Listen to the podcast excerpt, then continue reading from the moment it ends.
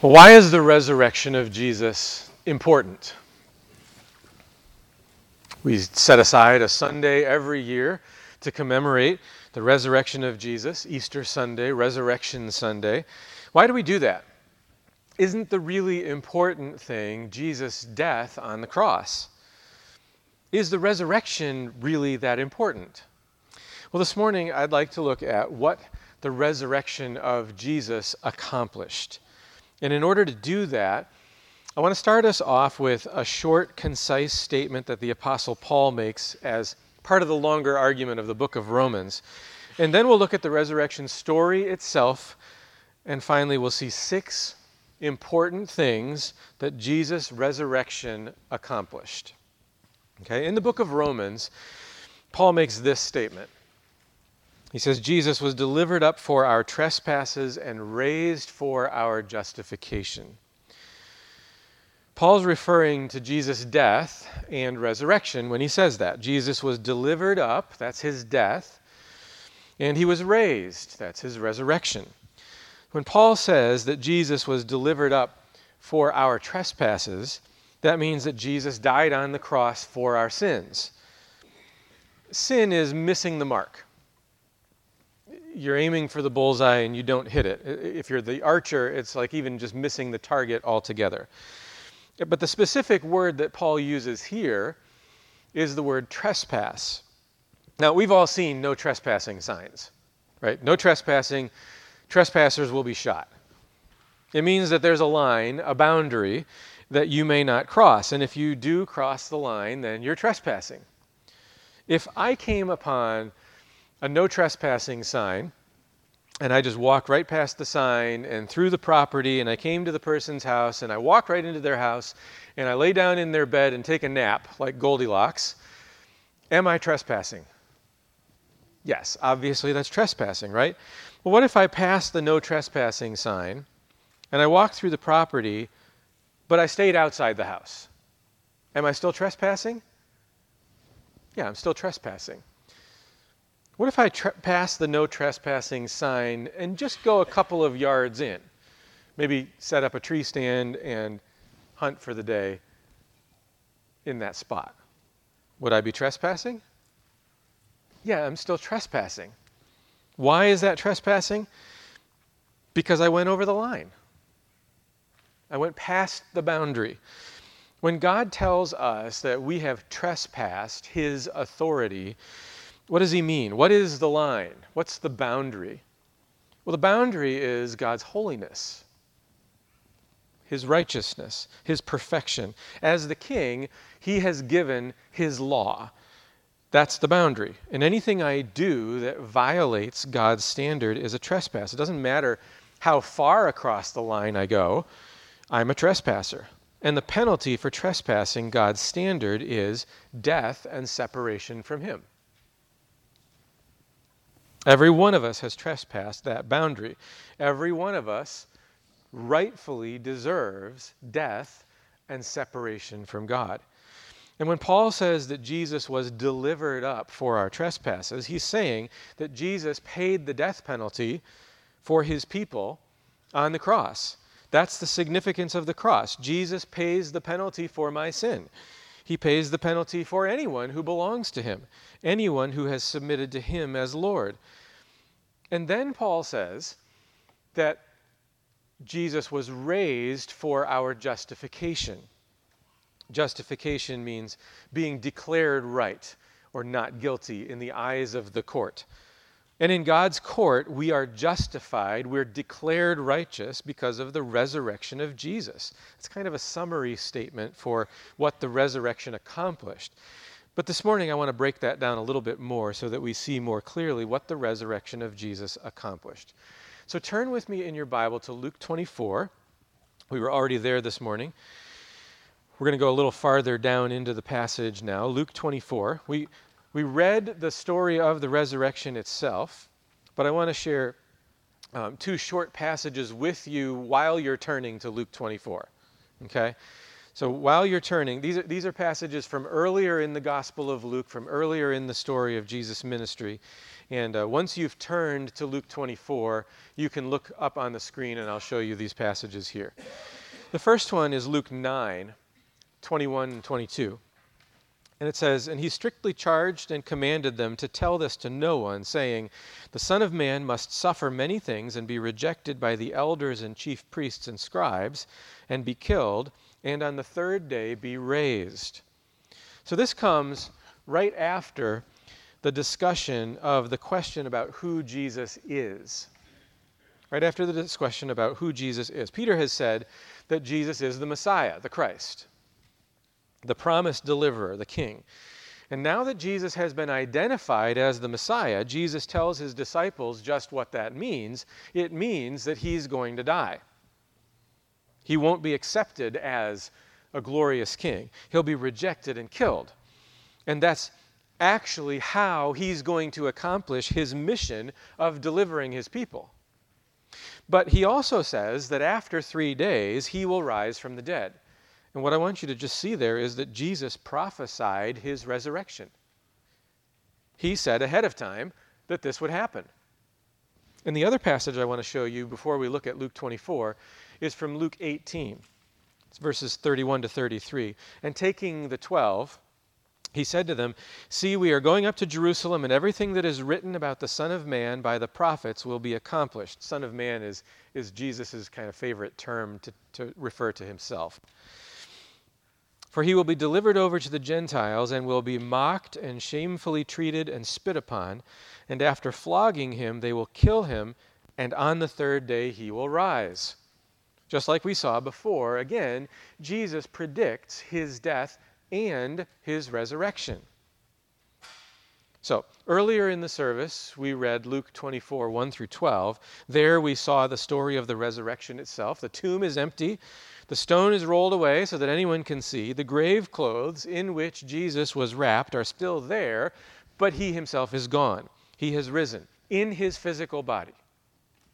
Let's look together now at the end of Luke's gospel, beginning in verse 36. Okay, follow along as I read Luke 24, starting in verse 36. As they were talking about these things, Jesus himself stood among them. So that's the disciples and said to them, Peace to you. But they were startled and frightened and thought they saw a spirit. And he said to them, Why are you troubled? And why do doubts arise in your heart? See my hands and my feet, that it is I myself. Touch me and see.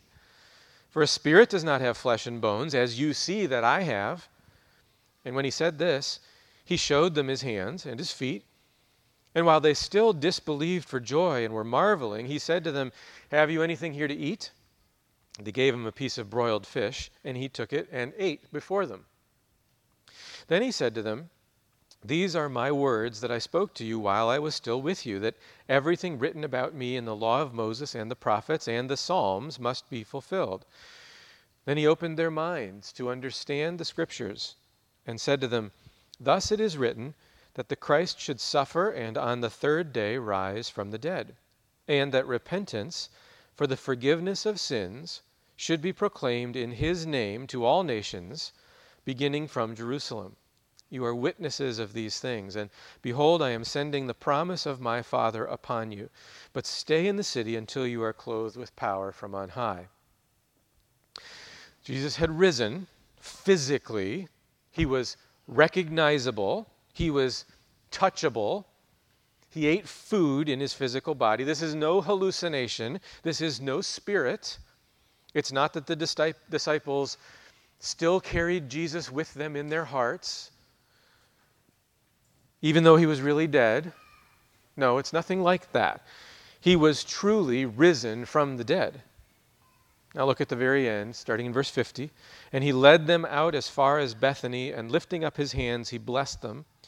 While he blessed them, he parted from them and was carried up into heaven. And they worshipped him and returned to Jerusalem with great joy and we're continually in the temple blessing God. So Jesus ascends into heaven, and we learn from Scripture that he takes his place at God's throne, seated on the throne, ruling and reigning from heaven. So Jesus was delivered up for our trespasses and was raised for our justification. We've seen that Jesus prophesied his own death and his resurrection. We've seen the account of his resurrection. And now I want to answer the question what does the resurrection accomplish? And there are many things, okay? I, am just this morning going to highlight six of them. What is the cause for celebration on Easter Sunday? All right, number one, Jesus' resurrection confirms Jesus' words. Jesus' resurrection confirms Jesus' words. Jesus prophesied that he would be killed and that after three days he would rise from the dead. When the women came to the tomb on Sunday morning, Matthew tells us that the angel there told them, I, I know that you seek Jesus who was crucified. He is not here, for he has risen as he said. So the resurrection confirms Jesus' words. It tells us that he's a true prophet. We can trust his words because what he says is true. There have been many false prophets throughout human history. In modern times, false prophets who claim to be Christians are usually prophesying about something like the return of Christ. And the Bible does teach that Jesus will return, but it also says that we don't know when. But false prophets like to predict exactly when Jesus is going to return. One example of that is Edgar Whisenant. Uh, said that Jesus would return and the church would be raptured away in September of 1988. He published a book called 88 Reasons Why the Rapture Will Be in 1988. He said, Only if the Bible is in error am I wrong. Well, September 1988 came and went, and he recalculated and said it was actually going to happen in 1989. And he did the same thing all the way through 1993. He's a false prophet because what he said would happen didn't happen. Gary DeMar writes a lot about end times Bible prophecy, but he writes with a thoroughly biblical worldview and understanding. In an article, he wrote this He said, A few years ago, I received an email from a man claiming that the end would take place before the end of the year. He told me that he was certain. So I sent him a contract asking him to sign over all his property to me on January 1st of the following year. He wouldn't do it. Jesus is different from all of these false prophets. What he said really happened. The resurrection confirms Jesus' words, and that tells you that you can trust him. When he says that faith in him will save you, you can trust him. You can believe him. When he says, I am with you, you can believe him. The resurrection confirms Jesus' words. Number two, Jesus' resurrection begins Jesus' exaltation. Jesus' resurrection begins Jesus' exaltation. The whole story of Jesus becoming a man, entering our world, living and ministering in Israel as a Jewish man, dying on the cross, rising from the dead, ascending into heaven, ruling and reigning there, that whole story is sometimes summarized with these two words humiliation and exaltation. Jesus' humiliation is his condescending to earth, to suffer and to serve and to die. And Jesus' exaltation is his return to heaven to rule and reign as the King of kings and the Lord of lords. The humiliation of Jesus is summarized in a passage like Philippians 2 5 through 8.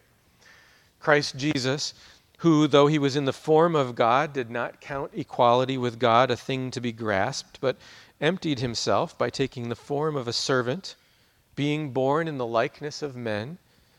And being found in human form, he humbled himself by becoming obedient to the point of death, even death on a cross. That is Jesus' humiliation. It's Jesus' resurrection, though, that begins his exaltation the resurrection is kind of the hinge point between his humiliation and his exaltation. In the Westminster Larger Catechism, question 46 asks, What was the estate of Christ's humiliation? And the answer is the estate of Christ's humiliation was his low condition which we just read about in Philippians, wherein he, for our sakes, emptying himself of his glory, took upon him the form of a servant in his conception and birth, life, death, and after his death, till his resurrection. See, the resurrection is the end of his humiliation and the beginning of his exaltation. The exaltation of Christ is described in a passage like Ephesians 1 19 to 22. God raised him from the dead and seated him at his right hand in the heavenly places, far above all rule and authority and power and dominion, and above every name that is named, not only in this age, but also in the one to come. And he put all things under his feet and gave him as head over all things to the church. See, the resurrection marks the point at which Jesus' humiliation ends and his exaltation begins. Think about the story of Joseph. Joseph begins in an exalted position. He's the favorite of the 12 sons of Jacob, but then he goes through humiliation, the rejection of his brothers, being sold into slavery, being thrown into prison in Egypt. And then he rises from that humiliation, interpreting Pharaoh's dreams, being made second in command in Egypt uh, leading Egypt s- successfully through the great famine. And that pattern, descending in humiliation, rising in exaltation, points us to Jesus. Jonathan Edwards, in a lecture that he gave on 1 Corinthians 15, said this He said, Christ appears gloriously exalted above all evil in his resurrection and ascension into heaven.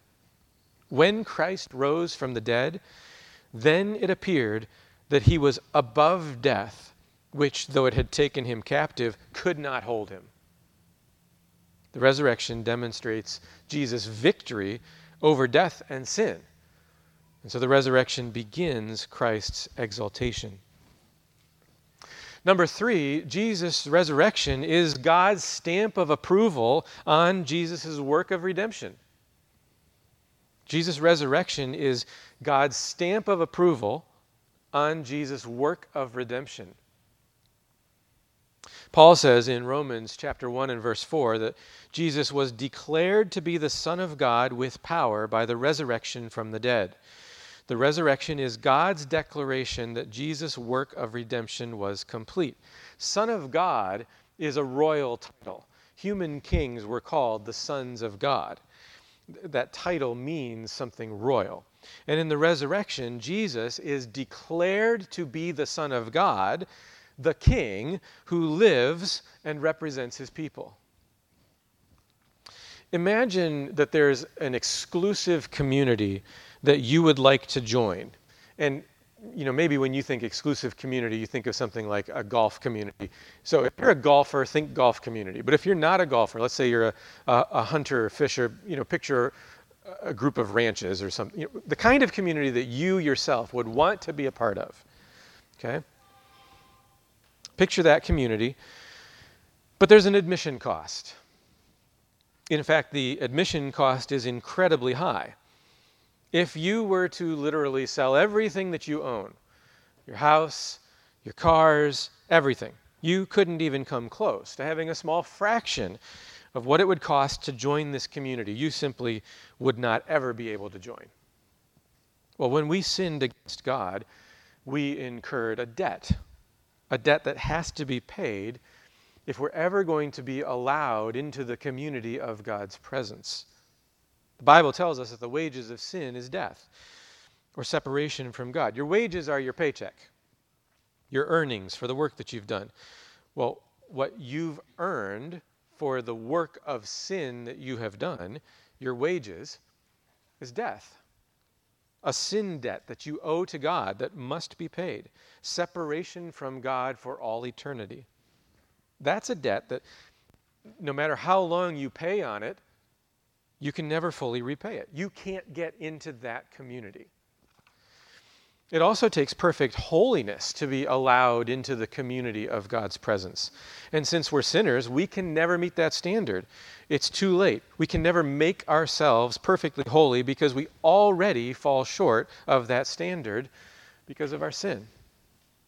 But in Jesus' death on the cross, Jesus pays the death penalty for his people. He pays the sin debt of his people. And if we have faith in him as our representative, our Lord and King, then his holiness, his righteousness stands for us.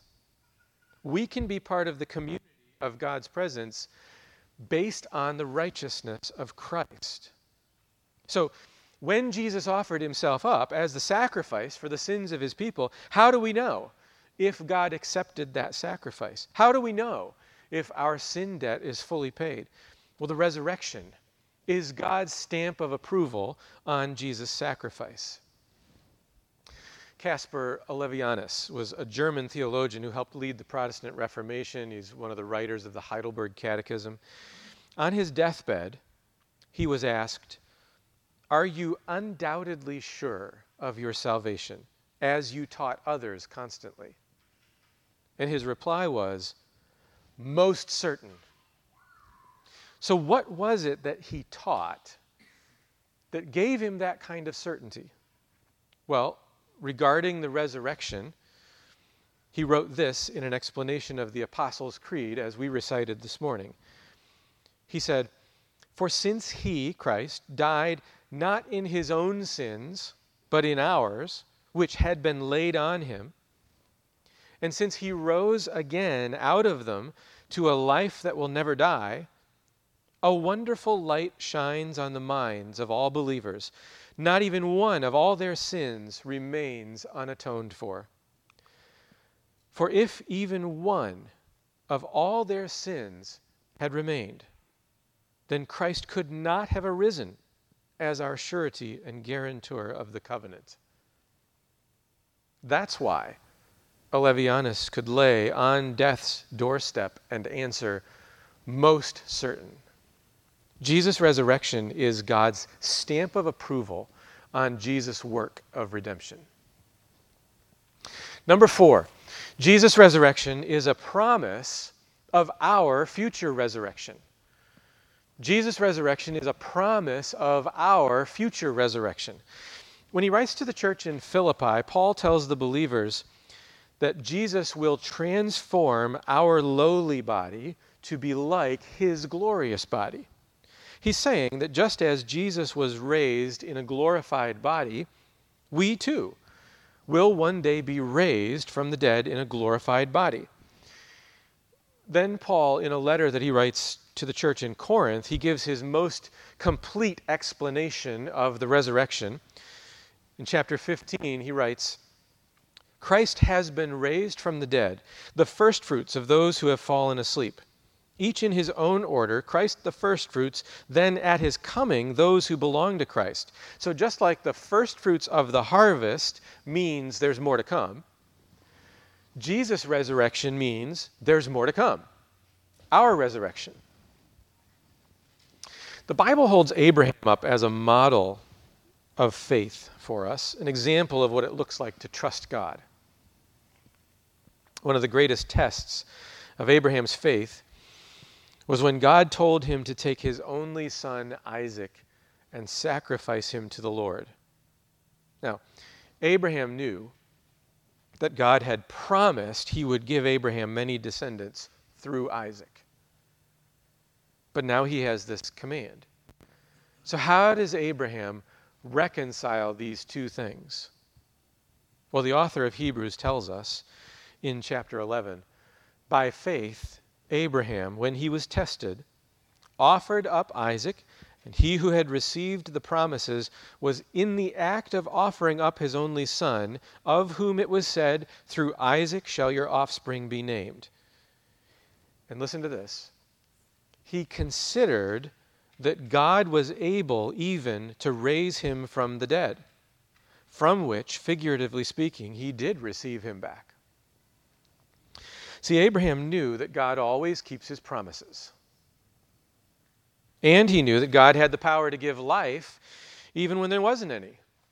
After all, he'd given Abraham and Sarah Isaac when Sarah was 90 years old and Abraham was 100 years old, and as far as having a child goes, they were as good as dead.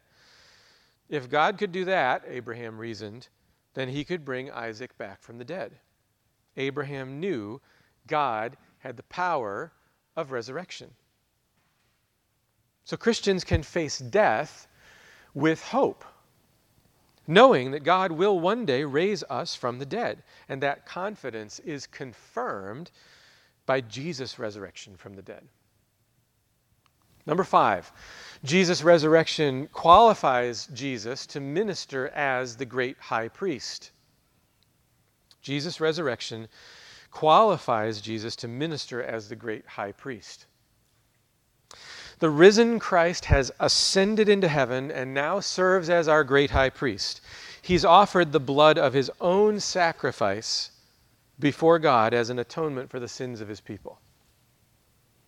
The earthly priests who served in the tabernacle and the temple were a shadow, they were a picture of what Jesus would one day do. Hebrews 9 tells us But when Christ appeared as a high priest of the good things that have come, then through the greater and more perfect tent, not made with hands, that is, not of this creation, he entered once for all into the holy places, not by means of the blood of goats and calves, but by means of his own blood, thus securing an eternal redemption. The earthly tabernacle was modeled after a heavenly reality. The earthly priests carried out duties that modeled what Christ would do for us in the heavenly reality. The sacrifices offered in the earthly tabernacle modeled the ultimate sacrifice that was made by Jesus on the cross that same chapter in Hebrews goes on to say Christ has entered not into holy places made with hands, which are copies of the true things, but into heaven itself, now to appear in the presence of God on our behalf. Jesus, in his glorified body, his resurrection body, is uniquely qualified to enter the heavenly tabernacle and to serve as our high priest. In J.R.R. Tolkien's Lord of the Rings, one of the great final battles is the Battle of Pelennor Fields. And in that battle, Eowyn, who is the niece of King Theoden of Rohan, has entered the battle disguised as a man. She desperately wanted to do her part to fight for her people. Also in this battle, the greatest evil warrior, one that strikes terror into the hearts of his opponents, is on the field. And there was a prophecy, or a, a, uh, uh, kind of an oracle about this particular warrior, that stated that he could not be defeated by any living man. And Eowyn confronts this creature as he has been threatening her. And she says, Do what you will, but I will hinder it if I may. He replies, Hinder me? Thou fool! No living man may hinder me. And Eowyn's response was, But no living man am I. You look upon a woman. And then she proceeds to kill him. You see, Eowyn had a qualification that no other soldier in Rohan's army had. She was not a man. She was unique in that qualification. Jesus is uniquely qualified to serve as a high priest in heaven. No other earthly priest would be qualified to do this. Why? Because every earthly priest was a sinner. Earthly priests were qualified on the basis of being descended from a particular family in the tribe of Levi. They were appointed, Hebrews says, in their weakness, having to continually offer sacrifices for their own sins as well as for those of the people. But Jesus, in his resurrection, is uniquely qualified to serve as our high priest. Hebrews 7 tells us that Jesus has become a priest not on the basis of a legal requirement concerning bodily descent, but by the power of an indestructible life. It wasn't enough for Jesus simply to make the sacrifice on the cross he also had to present the sacrifice in the heavenly Holy of Holies, the throne room of God. And the resurrection qualifies him to do this. The Dutch Puritan Wilhelmus à Brakel writes about how the risen and ascended Jesus was qualified for this high priestly work. He says, The high priestly office of Christ also demanded his ascension. In the Old Testament, it was not sufficient for the high priest to kill the animal. His office required that he would enter into the Holy of Holies with the blood. It was likewise not sufficient that Christ suffered and died outside the gate, and that he died to atone for the sins of his people.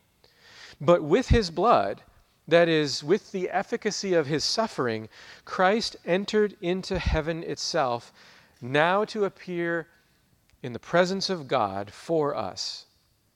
These two elements of his high priestly ministry cannot be separated, for if he were on earth, that is, if Christ had not entered, he should not be a priest.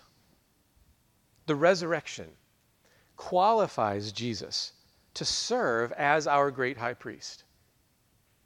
And then finally, number six, Jesus' resurrection qualifies Jesus to rule as king.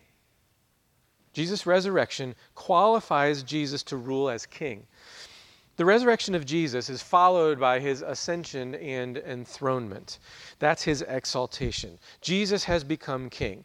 In Peter's sermon in Acts chapter 2, we hear, This Jesus God raised up. God has made him both Lord and Christ. This Jesus whom you crucified.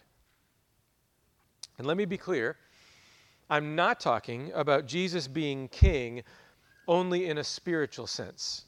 He's the king of my heart. No, he's actually king of the whole world. He's ruling and reigning right now. Paul says in that great chapter on the resurrection in 1 Corinthians 15 that Jesus must reign until he has put all his enemies under his feet. And the last enemy to be destroyed, Paul says, is death itself. That's our resurrection. That's the end of the last enemy, death, when we are raised. That is Jesus defeating death. Not only does the kingship of Jesus have implications for our future after death, though, it has implications now. Jesus rules and reigns now. And all rulers on earth are bound to submit to him. Think of the message of Psalm 2. Why do the nations rage and the peoples plot in vain? The kings of the earth set themselves, and the rulers take counsel together against the Lord and against his anointed. His anointed is his Messiah, that's Jesus, saying, Let us burst their bonds apart and cast away their cords from us. The rulers of this world do not want to follow the laws of God. He who sits in the heavens laughs. The Lord holds them in derision. Then he will speak to them in his wrath and terrify them in his fury, saying, As for me, I have set my king on Zion, Zion, my holy hill. When God says that he's set his king on Zion, who's he talking about? He's talking about Jesus. He laughs at the rulers of this world who are opposed to him because he says, I've put my king in place, the king of the whole world, and that's Jesus. And now the psalm switches to being the king, Jesus, who's speaking. I will tell of the decree. The Lord said to me, You are my son. Today I have begotten you. Okay, you are my son, the son of God. Remember, that's a royal term. How did Jesus become the son of God in that sense? How did he become the king? Remember what Paul said in Romans 1 that it was in the resurrection that God declared him to be the Son of God. And then, he, as the king continues with what the Lord said to him, he says, Ask of me, and I will make the nations your heritage, and the ends of the earth your possession. You shall break them with a rod of iron, and dash them in pieces like a potter's vessel. And then the psalm switches one more time, now to being advice to the rulers of this world. Now, therefore, O kings, be wise, be warned, O rulers of the earth. Serve the Lord with fear, and rejoice with trembling. Kiss the Son, lest he be angry and you perish in the way, for his wrath is quickly kindled. Blessed are all who take refuge in him. In verse 8 of that psalm, God the Father invites the Son to ask for the nations as his heritage and possession. In the resurrection, Jesus has taken the throne. Do we think that Jesus forgot to ask for the nations? That after his resurrection, it somehow slipped his mind? He was about to be enthroned, but he decided to limit his kingdom to just being a spiritual one. No.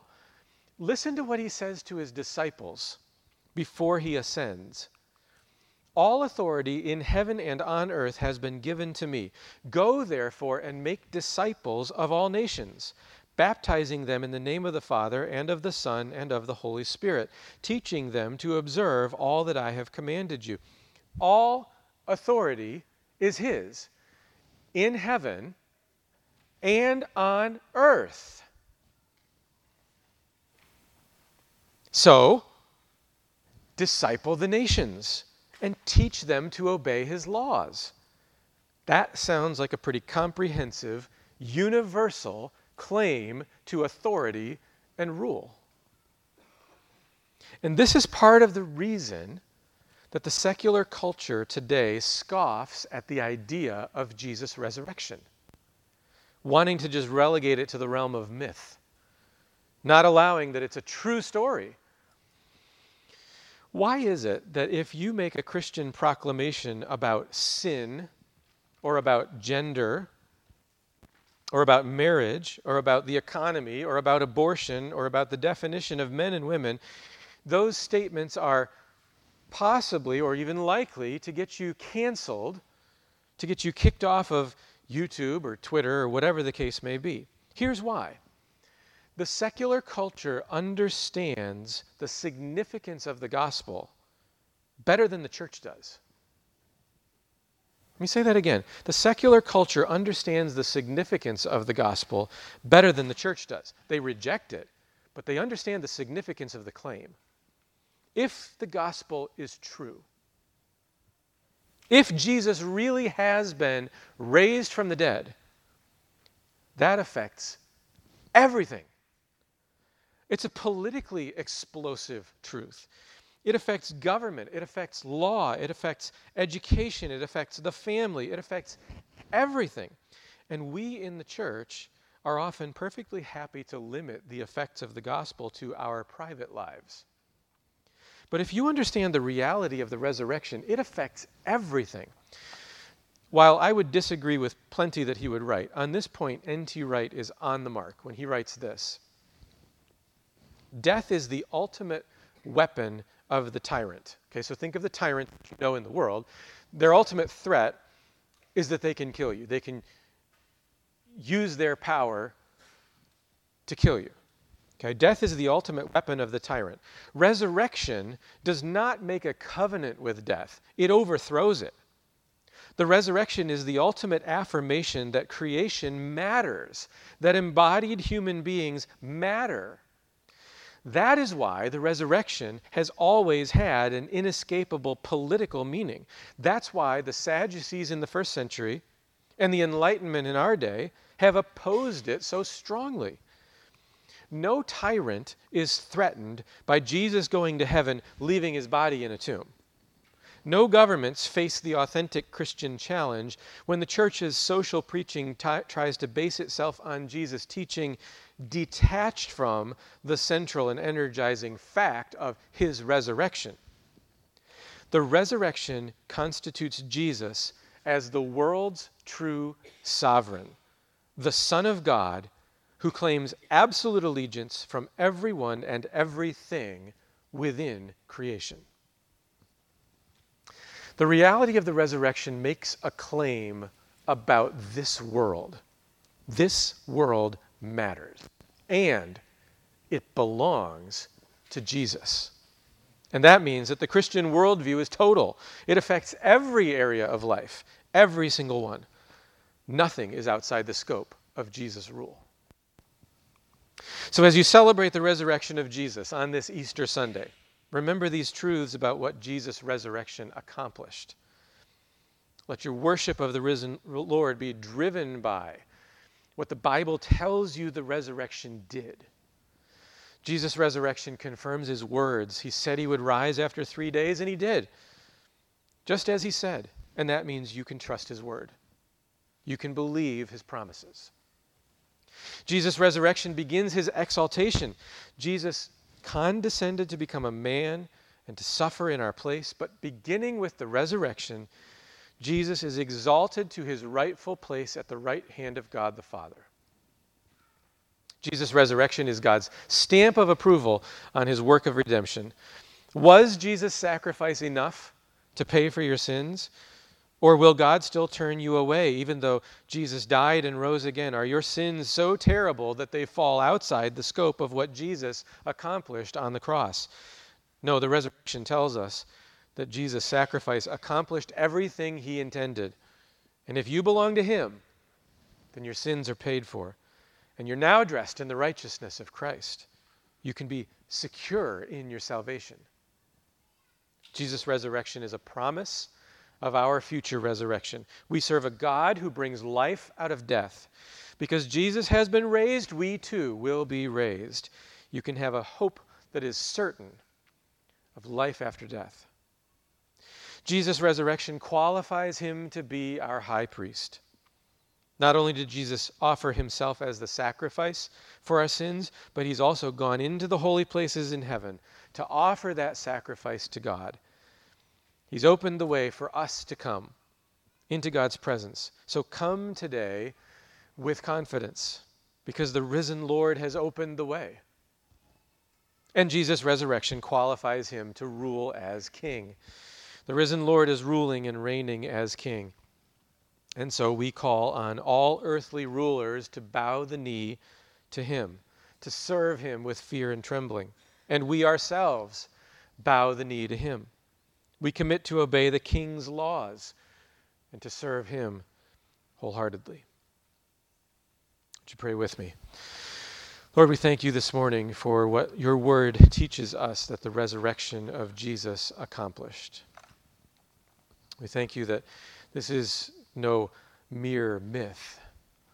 This is nothing that's just a story designed to make us feel better.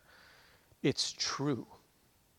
The resurrection of Jesus is real, it was physical, and it has significance for us and for our world. Help us to believe your word, to understand that what you have said lays a claim on our lives and on this world. Help us to be people who believe the resurrection and live lives that are consistent with the idea that our God brings life out of death. We pray this in the name of the risen Lord Jesus. Amen.